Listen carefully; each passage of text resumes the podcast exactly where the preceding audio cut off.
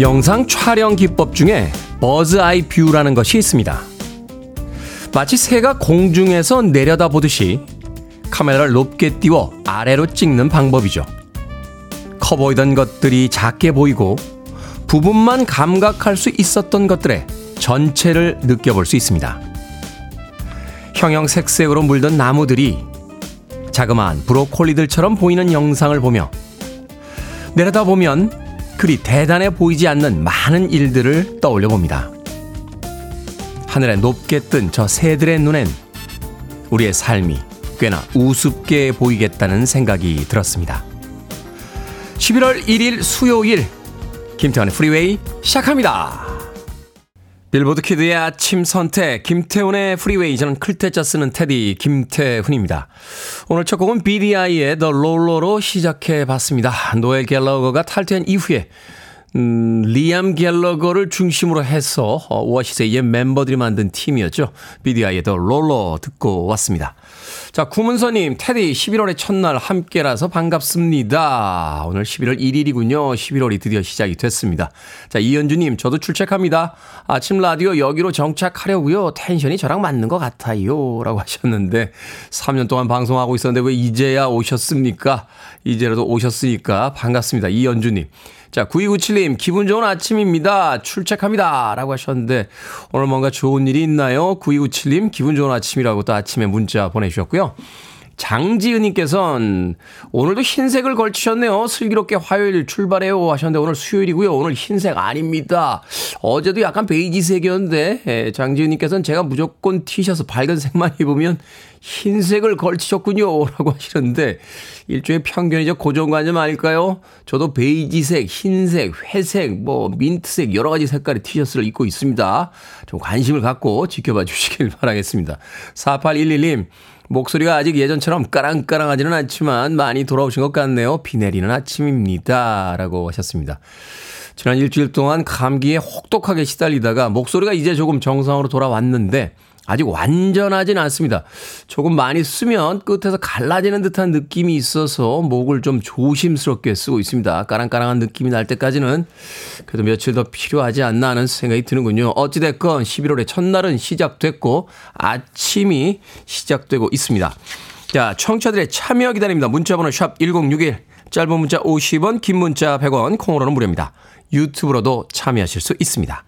여러분은 지금 KBS 2라디오 김태현의 프리웨이 함께하고 계십니다. KBS 2라디오 Yeah, go ahead. 김태현의 프리웨이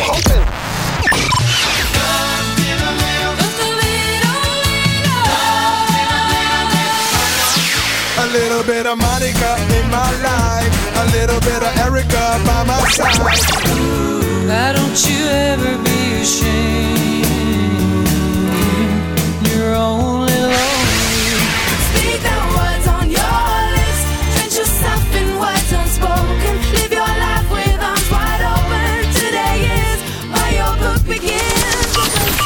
stop the music. 흥겨운 연말 파티장에서 들려오는 음악처럼 느껴지죠. 3255님께서 신청해 주신 나탈리 콜의 L-O-V-E, Love 듣고 왔습니다. 이 네킹 콜의 음악으로 굉장히 유명해진 음악이죠. 어, 네킹 콜은 나탈리 콜의 아버지고 그 아버지는 약간 명료하게 부른다라면 이 딸인 나탈리 콜은 좀 더 경쾌하게 이 곡을 소화하고 있습니다.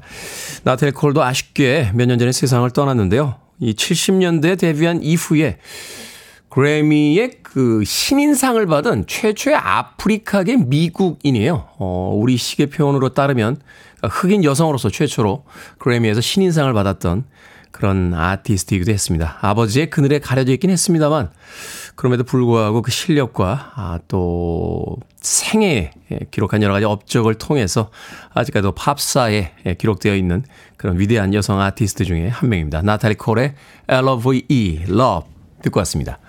자, 8120님, 태훈 DJ good morning입니다. 이 가을엔 무엇을 해야 할까요? 어제는 낙엽에 떨어진 가로수길을 하염없이 걸었습니다. 마치 감상에 젖은 신 릴케처럼 말이죠. 가을은 인간을 성숙하게 만듭니다. 라고 하셨는데, 이 가을에 무엇을 해야, 무엇을 해야 할지 저에게 물어보실 필요가 없을 것 같은데요. 좋은 계절. 많이 걷는 게 좋지 않나요? 저는 이 가을에 별다른 목표를 세우진 않았습니다. 아, 좀 많이 걷자와 올해 가을에는 군밤을 좀 많이 먹어봐야겠다. 작년 생각을 했더니 제가 군밤을 좋아하는데요. 어, 군밤을 별로 먹어본 적이 없습니다. 이게 사는 건가 싶더군요. 예, 좋아하는 음식조차 많이 못 먹고 그 계절을 보내다니 그 계절에 나는 아주 맛있는 음식 그리고 그 계절에 어울릴 만한 뭐 산책 같은 행동 하나 그리고 계절에 어울리는 책 한 권 읽으면 그 한 계절을 잘 보냈다라고 할 수 있지 않나 뭐 그런 생각을 해보는데요.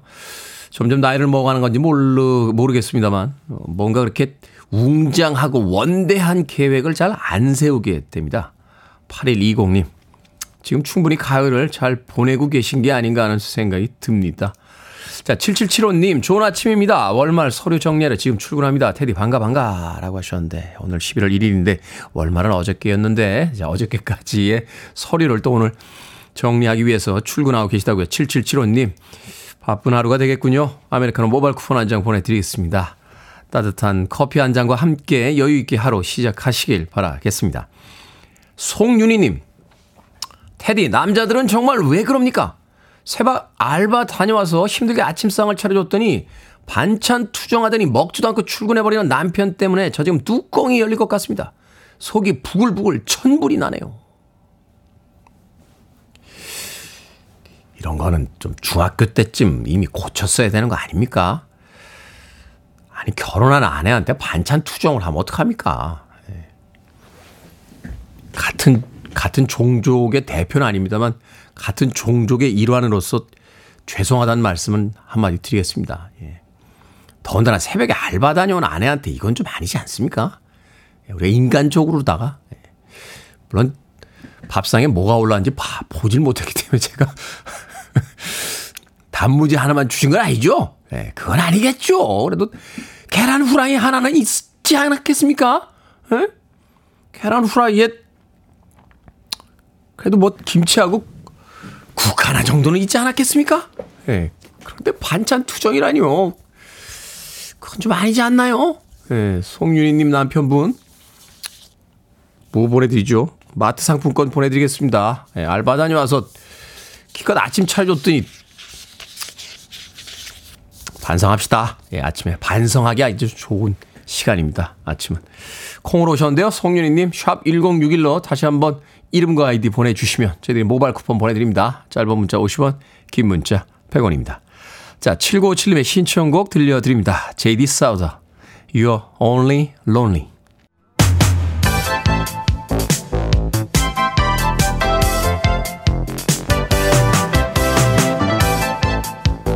이 시각 뉴스를 깔끔하게 정리해드립니다. 뉴스 브리핑 캔디 전예현 시사평론가와 함께합니다. 안녕하세요. 안녕하세요. 캔디 전예현입니다. 자, 윤석열 대통령 어제 국회에서 2024년도 예산안 시정연설을 했습니다. 예, 주요 내용을 한번 짚어보겠습니다. 윤석열 대통령은 민생이 어렵다라고 강조를 하면서 내년도 예산안의 기본 원칙은 건전 재정이라고 했고요. 또 23조 원을 구조 조정했다, 효율적으로 쓰겠다라고 말했습니다. 또 생계급여 인상이라던가 한부모 가족 지원 강화, 저소득층 대학생 장학금 인상 등을 강조했는데 이건 정부에서 그럼에도 불구하고 취약계층을 지원한다라는 주장을 펼치기 위한 것으로 보입니다. 최근에 논란이 된 예산이 있죠. R&D 예산 국가 연구 개발 예산이 삭감되면서 지금 이공계 또 연구자들이 굉장히 비판의 목소리를 내고 있는데 이런 부분에 대해서 윤석열 대통령은 차대, 차세대 기술로 지원 대상을 조정한 거다. 이렇게 또 어제 강조를 했습니다. 근데 지금 야당의 주장을 좀 요약을 해보면 지금 상황에서는 오히려 지출을 늘려서 경기를 살려야 된다. 그리고 삭감된 연구 개발 예산은 재검토해야 된다라는 건데 대통령의 어제 시정 연설 내용을 보면 야당의 주장에 대해서는 반대한다라는 것으로 해석이 됩니다. 그런데 이제 민주당과 국민의힘의 반응이 전혀 엇갈리고 있죠. 국민의힘에서는 대통령 시정 연설이 친서민이며 건전 예산 방향을 잘 설명했다라고 했지만 민주당에서는 위기 극복 대안이 없는 맹탕이다. 라고 비판을 했습니다. 그리고 어제 또 다른 점에서 이제 주목되는 지점이 있었는데요. 윤석열 대통령과 민주당 이재명 대표가 이번 정부 들어서 사실상 처음 만나는 거다라는 전망이 나왔었죠. 횟수로 2년이고 1년 6개월이 넘었죠. 아, 그렇죠. 이제 만나기는 했는데요. 환담회를 합니다. 사전에 그 자리에서 만난 거고요. 대통령도 이재명 대표도 민생이 우선이라는 점에선 이견이 없었습니다. 하지만 대통령과 여야의 상임위원장들이 만난 자리에서는 야당 의원들을 중심으로 쓴소리도 나왔는데요. 양평 고속도로 특혜 의혹 문제, 이태원 참사와 관련된 특별법 문제, 또 여성가족부 해체 등에 대해서 야당 의원들이 비판적 목소리를 내기도 했습니다. 자, 국정원 정보원의 거짓 제보 때문에 마약 사범으로 억울하게 몰린 사례가 보도가 됐는데 이런 사례가 이 한 건이 아니라고요?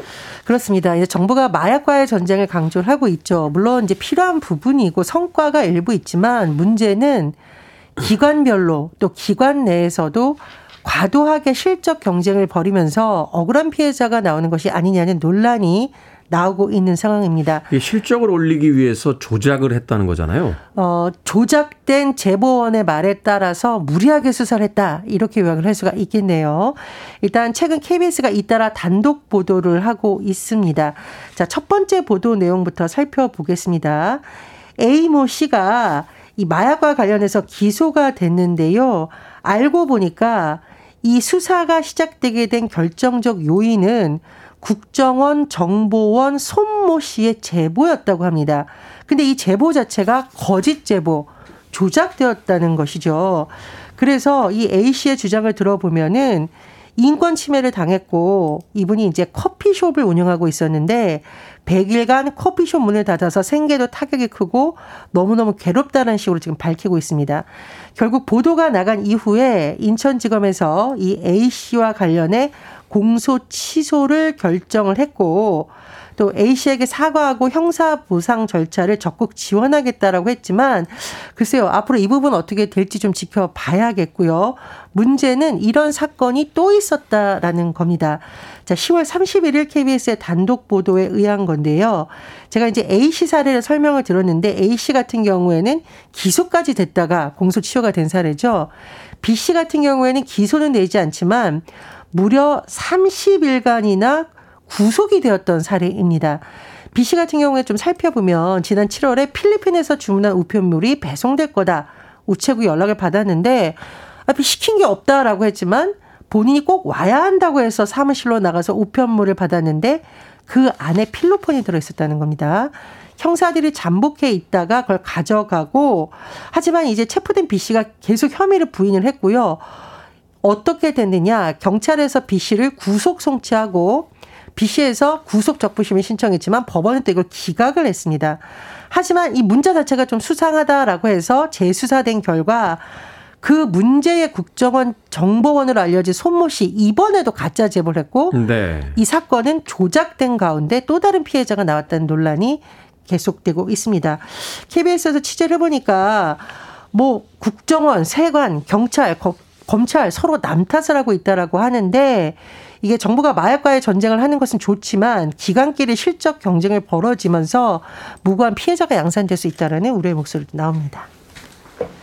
아니 국민을 이렇게 무고하게 구속까지 시켜놓고 한마디 사과가 없다는 게 말이 되나요? 물론 첫 번째 사건은 검찰이 사과를 했습니다만 보도가 나오고 나서야 논란이 커지고 나서야 됐다라는 것도 문제고요. 처음부터 수사를 제대로 했어야 되지 않느냐 이런 지적이 나올 만합니다. 자, 표적감사 의혹으로 수사를 받고 있는 유병호 감사원 사무총장이 공수처의 소환 통보에 불응했습니다. 국가기관에서 일하시는 분이 국가기관에서 소환 통보했는데 불응을 했어요. 더군다나 이제 감사원의 사무총장이 이러고 있으니까 더 논란이 커질 것으로 보이는데요. 어, 공수처에서 지난달 6일, 지난 17일 두 차례 감사원을 압수수색을 하면서 강제 수사에 착수를 했고 또 국정원에 따르면 유병호 감사원 사무총장은 공직처의 세 번째 소환 통보에 불응했다라고 합니다. 이미 두 차례 소환 통보에 불응을 했는데 국정감사를 이유로 들었다고 해요. 하지만 공수처에서는 만약에 이렇게 정당한 이유 없이 소환에 불응을 하면 체포영장을 청구해 강제 구인에 나설 것이다 이런 전망도 나오고 있는데요. 전현희 전 국민위원장을 찍어내기 위한 위법적 표적 감사라는 주장이 일각에서 제기되고 있는데 진실이 밝혀질지 또 주목이 됩니다. 자, 이른바 50억 클럽 의혹을 받는 곽상도 전 국회의원 추가 기소가 됐습니다. 그렇습니다. 일단 1심에서 주요 혐의에 대해서 무죄가 선고된 바 있죠. 50억 뇌물 혐의에 대해서 무죄가 선고되면서 시끌시끌했는데 이번에 검찰에서요 곽상도 전 의원을 범죄 수익 은닉 혐의 등을 적용해 추가 기소를 했고요. 아들 곽병채 씨를 뇌물 공범으로 재판에 넘겼습니다. 보강 수사를 통해서 항소심에서 유죄 판결을 받아내겠다라는 것이 검찰의 목적인 것으로 보이는데 글쎄요. 몰락 1심 재판 후에 워낙 비판 여론이 컸습니다. 항소심까지 어떤 결과가 나올지가 또 주목이 됩니다. 자, 오늘의 시사 엉뚱 퀴즈 어떤 문제입니까? 예. 물가와 민생 안전을 최우선에 두겠다라는 윤석열 대통령의 입장 전해드렸죠. 겨울철 물가하니 이 물가가 그 물가 연관이 되니까 자 따뜻한 온천이 떠올라서 오늘의 시성뚱 퀴즈도 드립니다. 우리나라의 대표적인 온천 중에 하나인 곳으로 이곳이 있는데요. 백제 통일신라 시대부터 온천을 즐겼다는 기록이 있는 곳이라고 합니다. 세종, 숙종, 정조를 비롯한 여러 임금이 찾은 걸로도 유명한 곳인데 일제 강점기 때는 일본인이 온천장을 독점 운영하기도 했습니다. 이곳은 어디일까요? 1번 온양, 2번 미분양, 3번 남태평양, 4번 알프스 산양. 정답 아시는 분들은 지금 보내주시면 됩니다. 재미있는 오답 포함해서 모두 10분에게 아메리카노 쿠폰 보내드립니다. 자, 우리나라의 대표 온천으로요, 백제, 통일신라 시대부터 온천을 즐겼다는 기록이 있습니다. 세종, 숙종, 정조 등 여러 임금이 찾은 걸로 유명한데, 일제강점기 때 일본인이 온천장을 독점 운영하기도 했던 이곳은 어디일까요? 1번은 온양, 2번은 미분양, 3번은 남태평양, 4번은 알프스 산양 되겠습니다. 문자 번호 샵 1061, 짧은 문자 50원, 긴 문자 100원, 콩으로는 무료입니다. 뉴스 브리핑 전혜연 시사평론가와 함께했습니다. 고맙습니다. 감사합니다. 자, 몸 좀 흔들어 볼까요? 제임스 브라운입니다. Living in America.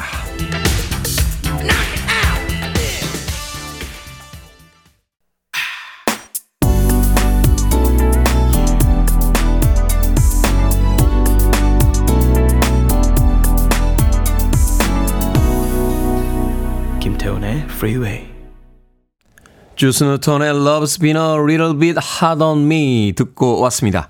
자, 오늘의 시사 엉뚱 퀴즈. 우리나라의 대표 온천으로 세종, 숙종, 정조 등 여러 임금이 찾은 걸로도 유명한 이곳은 어디일까요? 정답은 1번 온양이었습니다. 온양. 저희 어릴 때는 이제 어르신들, 어, 혹은 그 나이 드신 분들이 신혼여행지로도 가끔 가셨던 것 같아요. 예, 제주도 가면 정말 대단한 신혼여행지였고, 부산이나 온양 온천, 예, 온양 온천. 정답은 온양이었습니다. 온양. 도고 온천도 있었죠. 도고 온천도 있었고, 온양 온천. 네. 아, 4828님, 공중부양? 이라고. 옛날에 그 백윤식 씨 나왔던 드라마 있었어요. 파랑새는 없다라고. 거기서 공중부양을 하신다고. 그 공중부양을 배우기 위해서 따라다니는 그 제자들이 있었는데 드라마를 중간에 보다가 말아가지고, 예. 그 제자들은 과연 공중부양을 배웠는지 잘 모르겠습니다. 예. 백윤식 씨가 자세를 받아 바로 가다듬거라 하면서 공중부양 4828님. 아, 공중부양 하시는 분 한 분 계시죠? 예, 한분 계십니다. 예, 성함을 제가 말씀드리진 않겠습니다만, 예, 잠깐 뜨시는 분이 있더라고요. 예, 유튜브로도 많이 활동을 하고 계시던데. 자, 6896님께서는 순한 양이라고 하셨습니다. 순한 양. 제가 알던 목사님 한 분의 아이디가 순한 양이었어요. 예, 순한 양.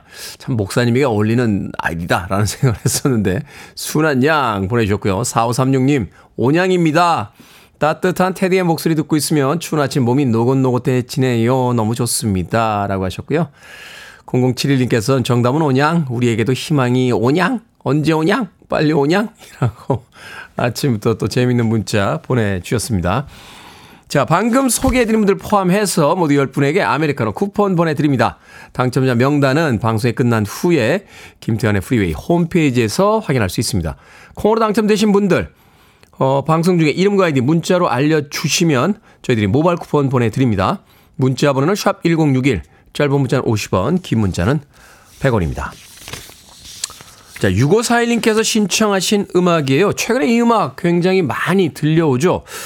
어, UFC의 그 정찬성, Korean Zombie, 정찬성 씨의 응원가인데 정찬성 씨는 이제 은퇴를 발표했으니까 최근에 EPL에서 우리 캡틴 손, 네. 토트넘 홋스퍼의 예, 손흥민 선수의 새 응원가로 활용이 되고 있습니다. 뒷부분에 후렴구에 Zombie Zombie 나오는 부분을 이제 Sonny Sonny라고 가사를 바꿔서 부르는데 자 어떤 부분인지 음악 한번 감상해 보시죠. 6541님의 신청곡 크란베리스입니다. 좀비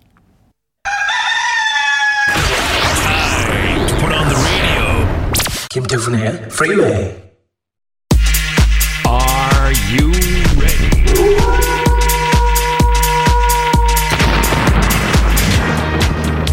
여러분들의 고민을 고이 보내드립니다. 결정은 해드릴게 신세계 상담소.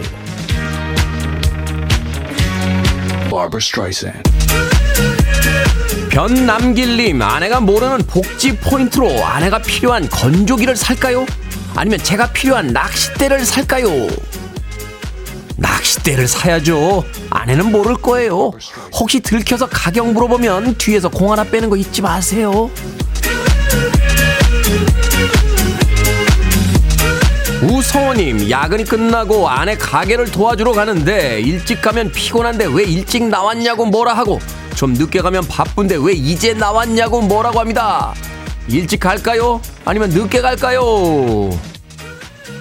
그래도 일찍 갑시다. 일찍 가면 귀찮아하고 늦게 가면 미워하니까 미운 것보단 귀찮아하는 게 낫잖아요. 최경숙님 일주일 전에 롱패딩을 장바구니에 담아놨는데 3만원 할인 들어갔습니다. 기다리면 더 할인할 것 같은데 좀 더 기다릴까요? 아니면 지금 살까요? 지금 삽시다. 기다리다가 좀 추워지면 재고가 없어 못 살 수도 있어요.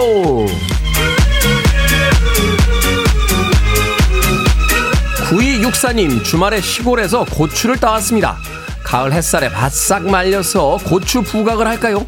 아니면 남편이 좋아하는 멸치 넣은 고추 볶음을 할까요? 남편 좋아하는 고추볶음 합시다. 11월 1일 오늘은 한우데이라고 하는데 한우 반찬은 못 해줘도 고추볶음 정도는 해줄 수 있잖아요. 방금 소개해드린 네 분에게 선물도 보내드립니다. 콩으로 뽑힌 분들 방송 중에 이름과 아이디 문자로 알려주세요. 여러분의 고민 이 시간에 상담해드립니다. 문자번호 샵1061 짧은 문자 50원 긴 문자 100원 콩으로는 무료입니다. We go together. Better than birds of a feather. 조나스 브로더스입니다. 서커 We change the weather. Yeah. I'm feeling heat in December. You're listening to one of the best radio stations around. You're listening to 김태훈의 Freeway.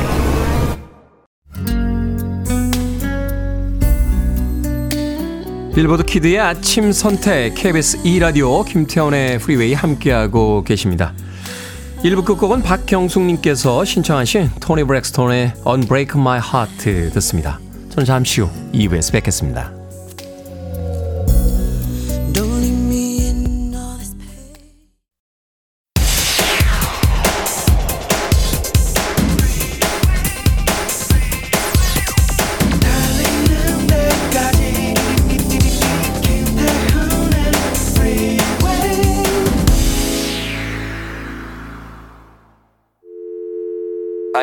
Arms around me. I need to feel your touch.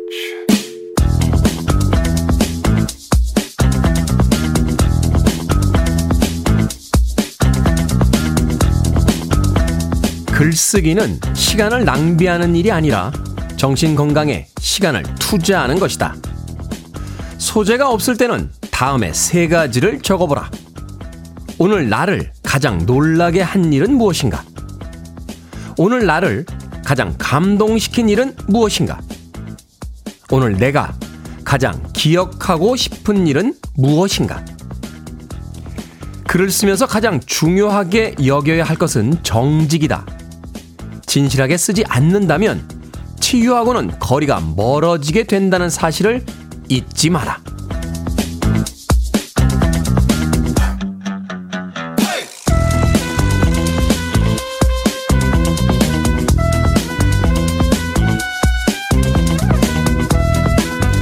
뭐든 읽어주는 남자. 오늘은 청취자 남일수님이 보내주신 세퍼드 코미나스의 책 나를 위로하는 글쓰기 중에서 읽어드렸습니다. 종이와 펜은 어디든 널려 있고 스마트폰 메모장만 켜도 쉽게 글을 쓸 수 있는데 글을 쓰기란 쉽지가 않습니다. 이왕 쓸 거면 대단한 일을 적어야 할 것 같고 특별한 메시지를 남겨야 할 것 같은 기분도 들죠. 거창한 내용이 아니더라도 괜찮습니다. 오늘 있었던 일들을 짧게 메모해 보죠. 기분 좋은 일이라면 오랫도록 기억에 새길 수 있을 거고요. 괴로운 일은 다른 사람을 의식하지 않고 어딘가 털어놓는 것만으로 후를 털어버릴 수 있게 될지 모르니까요. 나타샤 베딩필드의 Unwritten 듣고 왔습니다. 자, 이 곡으로 김태훈의 Freeway 2부 시작했습니다. 앞서 일상의 재발견, 우리 하루를 꼼꼼하게 들여다보는 시간, 뭐든 읽어주는 남자. 오늘은 청취자 남일수님이 보내주신 세퍼드 코미나스의 책, 나를 위로하는 글쓰기 중에서 읽어드렸습니다. 이은희님, 놀라게 하는 일, 감동, 기억하고 싶은 거, 아, 글쓰기 쉽겠어요? 라고 하셨는데, 정말 쉬울까요? 세상에 제일 어려운 게 저는 글 쓰는 건데. 강숙현님, 점점 더 글쓰기랑은 멀어지는 듯 합니다. 몇 글자 적는 게 왜 이리 힘든지요? 라고 하셨고요. 7271님께서는 사진까지 첨부하셔서, 와, 테디, 저 새벽에 일어나 글 쓰는 거 좋아해서 오늘 아침에도 주절주절 글 쓴 거 어찌 아시고 3부 오프닝에 놀라 급 차 세우고 문자 보냅니다. 저는 주로 카톡 나에게 보내기 이용해요 하셨는데 3부 오프닝이 아니고요. 2부 오프닝입니다. 저희는 2부 구성으로 되어 있습니다. 그렇죠. 카톡으로 글 써서 본인에게 보내시는 분들 꽤 많으시더라고요. 저도 휴대폰에 메모장을 활용해서 여러 글을 적습니다. 아, 지나다니다가 떠오르는 생각들, 단, 단상들 적기도 하고 대부분은 또 다음 날에 그 오프닝 멘트를 어, 쓰기 때문에요. 오프닝 멘트를 또 끄적거리다가 마음에 안 들면 좀 멈춰 있다가 또 그러다가 또 부랴부랴 예, 저녁이 돼서 쓰기도 하고 또 아침에 오다가 아 맞아 오늘 오프닝 안 썼지 하면서 오프닝을 급하게 쓸 때도 있는데 글이라는 게 참 잘 풀려 나갈 땐 아, 정말 부드럽게 잘 풀리다가도 써야겠다라는 생각을 하면 막상 어떤 벽에 막힌 것처럼 잘 안 써질 때가 있습니다. 그것 역시도 작은 일상의 훈련을 통해서 어, 나아진다라고 하니까 짧은 글들 한 번씩 써보시죠. 휴대폰의 어플을 통해서 오늘 기억나는 일들, 오늘 행복했던 일들 두세 줄이면 어떻습니까? 그 작은 글들이 오늘 하루를 더 풍족하게, 풍요롭게 해주지 않을까 하는 생각이 드는군요. 자, 뭐든 읽어주는 남자. 여러분 주변에 의미 있는 문구라면 뭐든지 읽어드립니다. 김태훈의 Freeway 검색하고 들어오셔서 홈페이지 게시판 사용하시면 되고요. 말머리 뭐든 달아서 문자로도 참여 가능합니다. 문자 번호 샵 1061, 짧은 문자는 50원, 긴 문자는 100원, 콩으로는 무료입니다. 오늘 채택된 청취자 남일수님에게 촉촉한 카스테라와 아메리카노 두 잔 모바일 쿠폰 보내드리겠습니다. I want it. I need it. I'm desperate for it. Do it. 김태훈의 Freeway. 비 오는 미국 포틀랜드의 풍경과 함께 두 곡의 음악 이어서 들려드렸습니다. 소인호님께서 신청해 주신 The Jets의 Make It Real 그리고 조이 로렌스의 Stay Forever까지 두 곡의 음악 이어서 들려드렸습니다. 9413님, 안녕하세요. 저도 종종 문자 보내는데 선물은 커녕 문자도 읽어주시질 않으시네요. 매우 섭섭합니다, 테디. 라고 하셨고요. 3911님께서는 여기가 김태훈의 프리웨이 맞습니까? 처음이라서요. 라고 하시면서 수줍은 문자 또 보내주셨습니다. 9413님, 제가 안 읽어드렸어요? 어, 오늘 읽어드렸습니다. 선물도 보내드릴게요. 아메리카노 모바일 쿠폰 한 장 보내드리겠습니다. 3911님에게도 자, 처음 오셨다라고 하셨는데 첫 인상이 또 좋으면 계속 오시겠죠? 역시 아메리카노 모바일 쿠폰 한 장 보내드리겠습니다. 가을날 따뜻한 커피 한 잔이 위로가 될 때가 있어요. 어, 저는 평상시에 이렇게 커피를 자주 먹진 않습니다. 제가 커피를 직접 볶기 때문에 제가 볶으면 좀 먹긴 합니다만 그 프랜차이즈 그 커피숍에 가서 커피를 자주 먹진 않습니다만 이 가을에는 가끔 그 따뜻한 남이 볶아준 커피 한 잔, 남이 내려준 커피 한 잔이 그 생각이 날 때가 있어요. 커피 한 잔의 위로가 아주 좋은 계절이 아닌가 하는 생각이 듭니다. 0272님, 테디 어제 저 퇴사했습니다. 축하해 주세요. 산뜻한 11월 아침이네요. 라고 하셨는데, 어제 퇴사하시고 오늘 아침에 또 늦잠 자고 일어나서 바삐 출근하시는 분들 보면서 다들 바쁘구만. 이라고 한마디 하고 계시지 않을까 하는 생각이 드는군요. 쿠키와 커피 보내드립니다. 0272님. 퇴사 축하드립니다. 자, 안내 하나 해드릴게요. 잠시 후 수요일의 코너죠. 약학다식. 자, 이 약학다식 우리들의 일상에 있는 그 음식 재료들을 가지고 맛있는 요리를 하는 시간인데 오늘은 냉장고 파먹기 프로젝트. 자, 그 시리즈를 계속해서 진행해 보도록 하겠습니다. 여러분의 냉장고에 들어있는 각종 재료 어떤 재료가 지금 애물단지처럼 냉장고에 있는지 보내주세요. 즉석에서 조리법 전수해 드립니다. 냉장고 파먹기 프로젝트. 오늘 약학다식에서 만나보실 수 있습니다. 문자 번호는 샵 1061, 짧은 문자는 50원, 긴 문자는 100원, 콩으로는 무료입니다. 자, 1669님께서 신청하신 음악입니다. 아, 전설적인 여배우의 아름다운 눈을 노래한 음악이죠. 킴 칸스의 Bette Davis Eyes.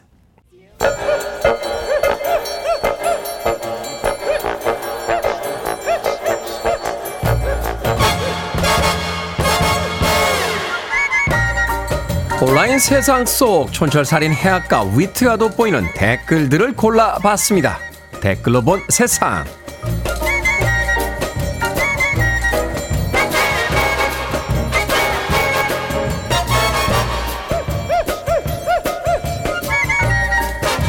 첫 번째 댓글로 본 세상. 일본에 사는 남성이 희한한 발명품을 만들었습니다. 누워서 스마트폰을 하다가 얼굴에 떨어뜨려서 다치는 걸 방지하기 위한 발명품인데요.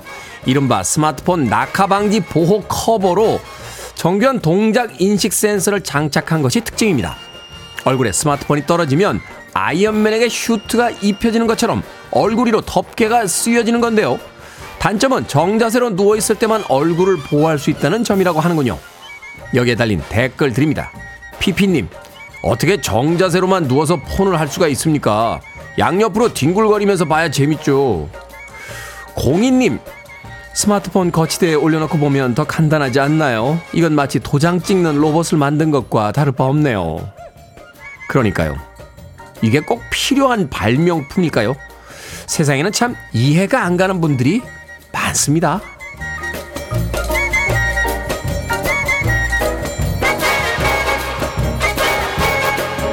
두 번째 댓글로 본 세상. 독일의 한 남성이요. 복권에 당첨이 돼서 우리 돈 160억 원에 달하는 돈을 받게 됐습니다.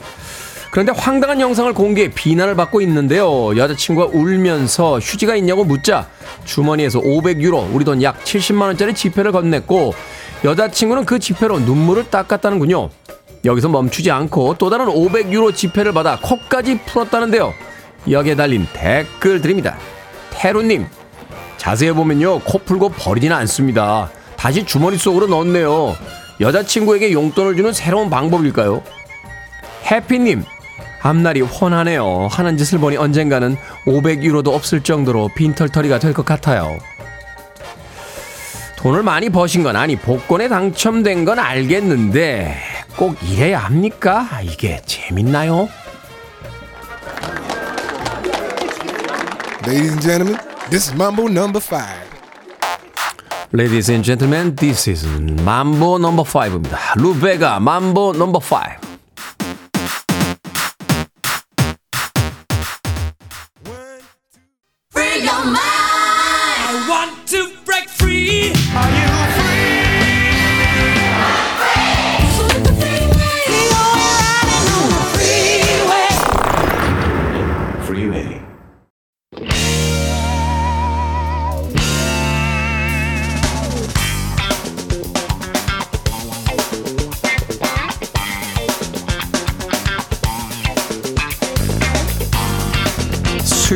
코너 약학다시 오늘 긴급 냉장고 점검 들어갑니다. 냉장고 속 재료 알려주시면 즉석에서 요리법 알려드리겠습니다. 우주 최강 절세미녀 이보은 요리연구가 나오셨습니다. 안녕하세요. 안녕하세요. 이보은입니다. 정재훈 약사는 감기가 심하게 들어서. 네, 오늘 네. 자리를 한 주 비우셨습니다. 얼른 나으시길 바라겠습니다. 제가 지난주에 감기 걸려서 하는데 아 혹독합니다. 힘들어요. 이번. 감기가 정말 힘들다고 하시더라고요. 감기, 독감, 코로나까지 지금 네. 네, 굉장히 유행하고 있다고 하니까 마스크들 하시길 바라겠습니다. 자, 함부로 보여주기 싫은 게 냉장고 속이죠. 먹지도 않을 거면서 왜 샀냐, 버릴 거 얼른 버려라. 더군다나 이제 시어머니나 뭐 친정어머니까지는 괜찮습니다만 시어머니나 남편이 냉장고 냉동식 문 열고 뭐라고 잔소리하기 시작하면 이걸 그냥 한대 콱. 짜증나죠. 아, 물론 한대 콱은 이제 남편입니다. 시어머니 아니고요. 아.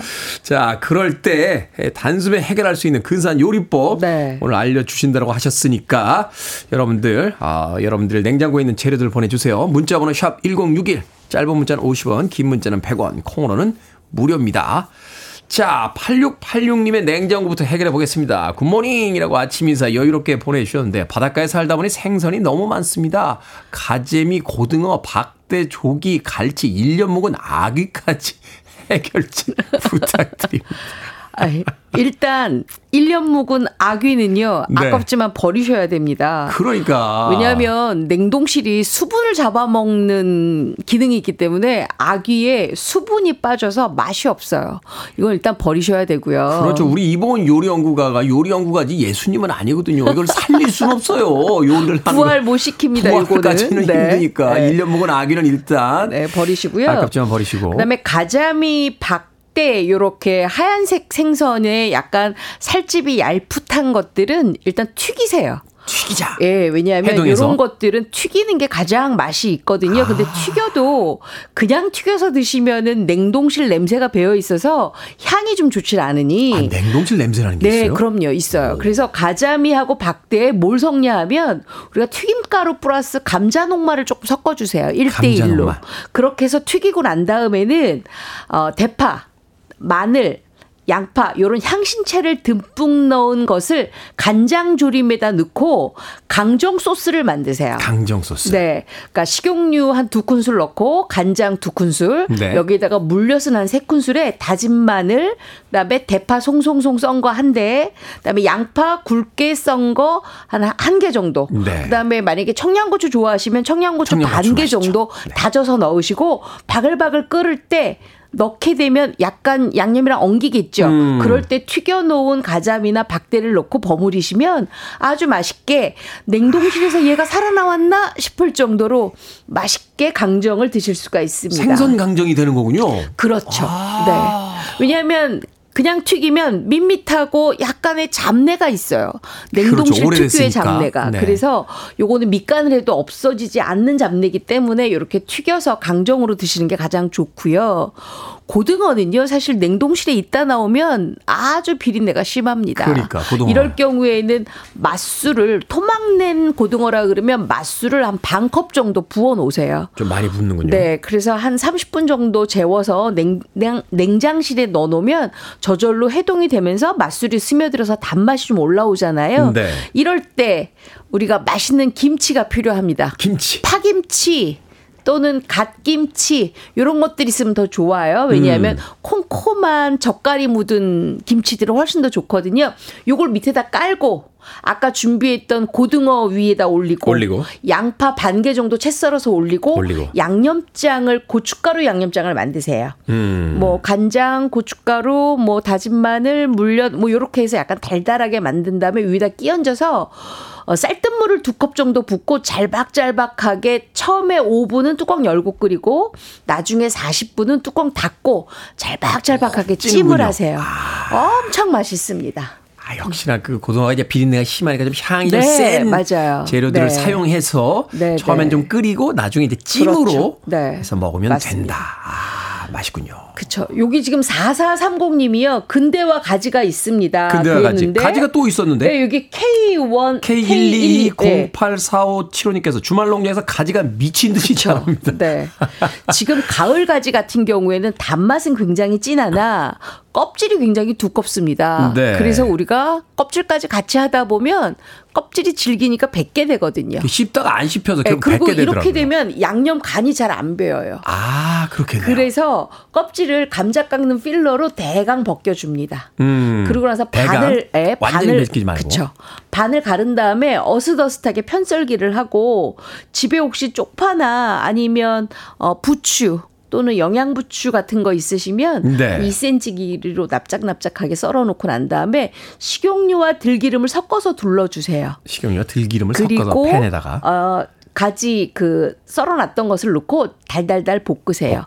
볶고 나서 가지의 색감을 나는 좀 나타내고 싶다. 하얘니까 이쁘잖아요. 네. 그러면은 간장 한 큰술에 소금 간. 음. 만약에 아이 나는 가지는 뭐 간장 맛으로 먹죠. 이럴 경우에는 간장 두 큰술. 간장 졸여서. 이렇게 해서 다 버무리고 난 다음에 불을 끄세요. 그래서 잔열로 잔열로. 쪽파 아니면 영양부추, 부추를 넣고 버무려요. 아. 그리고 거기에다가 참기름 1작은술. 아까는 들기름 넣었잖아요. 네. 지금 이제 참기름 넣어요. 처음에 두를 때는 들기름, 그렇죠. 나중에는 이제 참기름. 네, 그래야 훨씬 더 향이 고소하거든요. 그러고 난 다음에 깻가루 한 큰술 정도 음. 넣고 버무려서 잡수시면 가지 아주 맛있게 드실 수도 있고 요거요 살짝 물러지면 덮밥으로 비벼 드시면 더 맛있습니다. 아, 비빔밥 먹듯이. 네, 네. 오, 아주 그렇군요. 맛있죠. 가지를 먹어야 어른이죠. 아이들은 안 먹잖아요, 가지를. 가지를 먹을 수 있냐 없냐가 저는 어른이라고 생각해요. 어른의 기준이. 그리고 자, 또 누가 있나요? 요 김상균 씨가요. 네. 두릅을 냉동해서 얼려두었는데 뭘 해 먹을지 엄두가 안 나네요. 냉동실에 도대체 뭐가 5만 개 다 들어가 있군요. 지금 두릅 이 나왔습니다, 두릅. 냉동실에 있는 두릅은요. 일단 향은 포기. 향은 포기. 예. 대신에 두릅의 맛이 있습니다. 음. 근데 요거를 우리가 볶거나 굽거나 이러면 두릅이 일단 냉동에 들어갔다 나온 거기 때문에 늘어져서 맛이 없어요. 이럴 경우에는 두릅을 한 1cm 정도로 송송송송 써으세요. 1cm 정도 송송 네. 따라서. 그래서 된장 두 큰술과 그다음에 양파 2분의 1개를 두릅 크기와 똑같이 썰어요. 그리고 대파도 흰 부분을 두릅 크기와 똑같이 썰어요. 흰 부분? 네. 네. 그렇게 해서 일단 아, 뚝배기에 놓고 볶습니다. 볶는다. 그럼 된장이 볶아지면 된장의 날래라든지 묵은 내가 날아가게 마련이거든요. 네. 그러고 난 다음에 거기에다가 들기름 한 큰술 음. 같이 볶아요. 그리고 나- 저는 사실 깡장일 경우에는 아 약간의 멸치를 좀 넣는 편이에요. 약간 멸치. 멸치 잔멸치. 네. 잔멸치 볶아 놓은 거를 같이 넣고 같이 볶아요. 그리고 쌀뜨물 한 컵을 넣고 뭉근하게 끓입니다. 그러면 음. 두릅 깡장이 만들어지거든요. 깡장. 아. 요거 두부 구워서 위에다 올려 드셔도 되고요. 아니면 뜨거운 밥, 뭐 아니면 즉석밥 괜찮으시면 즉석밥 네. 해가지고 뜨겁게 잡수시면 아주 좋고요. 아, 이거- 이거 요거 별미인데? 요거 만들어주고 난 다음에 나, 내일은 뭐 하느냐? 어, 오이고추. 오이고추. 썰어서 같이 버무려서 양념으로 맞아. 드시면 아 1박 2일로 맛있게 드실 수가 있습니다. 장 하나만 있으면 그냥 밥 한 공기 뚝딱이에요. 아이, 그럼요. 거기다 그 네. 계란 후라이 하나만 탁 있으면 그냥 완벽하잖아요. 맞아요, 맞아요, 맞아요. 아, 맛있겠다. 두릅으로 만드는 또 깡장까지 네. 설명을 해주셨습니다. 자, 음악 한 곡 듣고 와서 계속해서 여러분들의 냉장고 해결해 드리도록 하겠습니다. 냉장고 문 열어놓고 어떻게 해야 되겠니? 어쩔 수가 없구나라고 지금 한탄하시는 분들 계실 것 같아서 네. 포탑스의 I can help myself 듣습니다. 포탑스의 I can help myself 듣고 왔습니다. 빌보드 키드의 아침 선택 KBS 2라디오 김태훈의 프리웨이 절세미녀 이보은 요리 연구가와 함께 오늘 약학다식 여러분들의 냉장고 속 파먹기 도와드리고 있습니다. 김미정님께서는 본쌤 스카프가 아주 가을입니다. 김보배님 본쌤 스카프 어디 중동 갑부 같으신데요 라고 하셨는데 이분들이 지금 요리에 집중 안 하시고 본쌤 스카프를 지금 노리고 네, 여쭤봤는데 아, 네. 네, 아주 좋은 거라고 하십니다. 자, 이번에는 어떤 요리 재료 가봅니까? 정경환님께서 고구마를 80kg를 선물. 선물 받으셨대요. 이야. 아니, 선물을 혹시 빌린 돈을 고구마로 받으셨나요? 80kg라니요. 이거, 이거 어떡합니까? 이, 저는 고구마 선물 좋아요.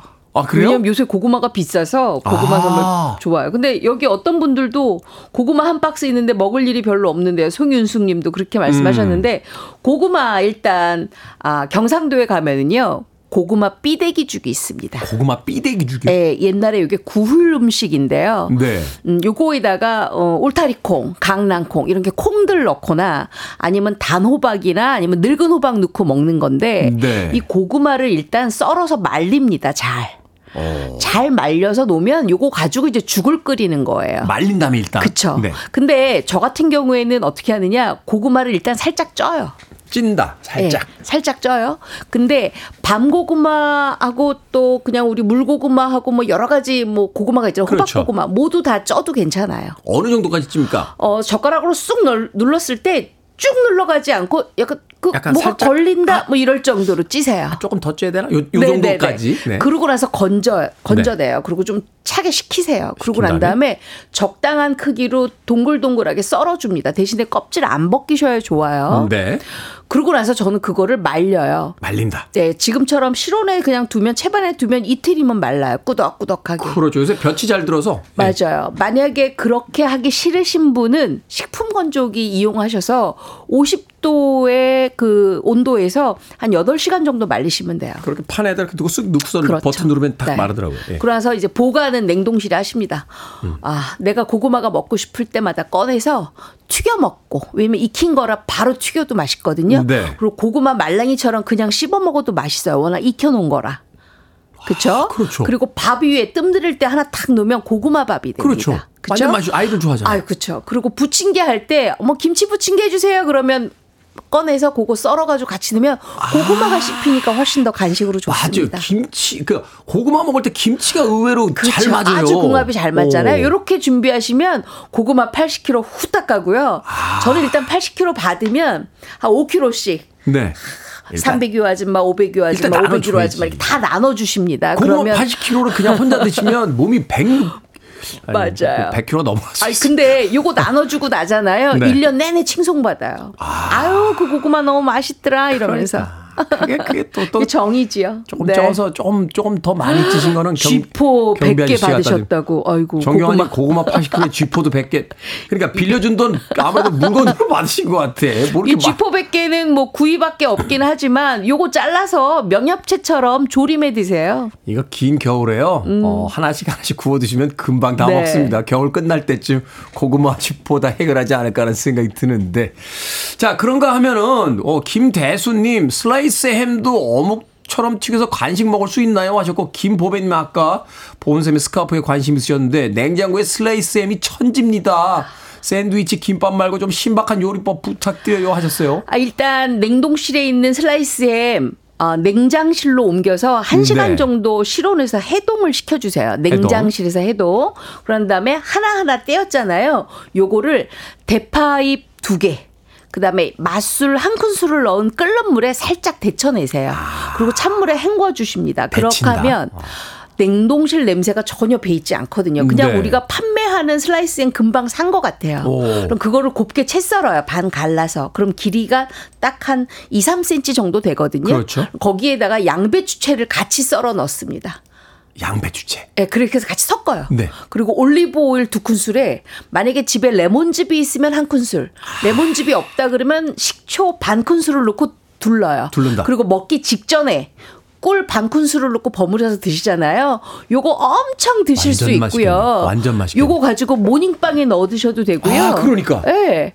그리고 바게트 위에다가 올려서 오픈 샌드위치로 해 드셔도 좋고요. 어, 아침에 그 통밀 바게트에다 그런 거탁 이렇게 그렇죠. 아주 고급스럽게 탁 얹어 탁 먹으면 또 하나 있습니다. 달걀을 이렇게 휘핑해서 지단처럼 붙인 다음에 위에다가 이거 같이 넣고 쌈처럼 해서 드셔도 아주 좋습니다.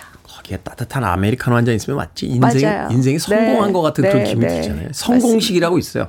성공한 성공식. 것 같은 느낌이 드는 음식. 성공식. 성공식. 성공식인데 아, 요거 이거 먹고 싶은데요, 성공식. 완전 먹고 싶은데요. 음, 어, 네. 김미강님께서는 냉동실에 삶은 배추 또 도대체 아. 냉동실에다 뭘 그렇게 없는 게? 없네요. 도대체. 네. 요 배추 덩어리 실온에서 그냥 물에다 담가서 일단 해동시키고 난 다음에 네. 콩나물을 하나 사세요. 콩나물? 콩나물 한 봉지를 아, 깨끗하게 씻어서 냄비에다 안 칩니다. 안 칠 때 물을 두 컵 정도 붓고 안 치세요. 네. 그래서 막 끓고 있을 때 뚜껑을 딱 열고 일단 콩나물이 익어야 돼요. 그렇죠. 배추를 넣고 어 물을 또 두 컵 정도 더 넣고 그냥? 뭉근하게 끓여요. 어, 그 사실은 배추에도 물이 많고 콩나물에도 그렇죠. 예, 그러고 난. 다음에 김치를 송송송송 썰어서 국물째 집어 넣습니다. 아. 그러면 배추와 콩나물과 김치가 어우러진 해장국이 만들어집니다. 소금으로 간 맞춰서 잡수시면 이게 아주 피- 맛있습니다. 이게 필요했어요. 그럼요. 이게 이 정도는 저도 할 수 있을 것 같네요. 아, 그쵸. 아, 그러네. 해장국 뚝딱 만들어집니다. 네. 냉동실, 냉장실 파먹기 오늘 예고해드렸더니 많은 분들께서 지금 재료를 보내주셨는데 다 소화가 불가능할 네. 정도로 많이 보내주셨습니다. 다음 시간을 또 기약해 보도록 하겠습니다. 다음 시간에는 냉동실에 금괴가 25kg인데 이거 어떻게 됩니까? 뭐 이런 사연도 좀 기다려 보도록 좋습니다. 네. 하겠습니다. 자, 밥식 먹을 식재를 쓰는 약학 다시 오늘은 냉장고 파먹기 이보은 요리연구와 함께했습니다. 고맙습니다. 고맙습니다.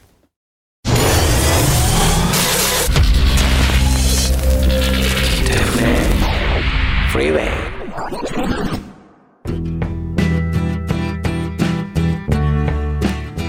KBS 2라디오 김태훈의 프리웨이 오늘 방송 여기까지입니다.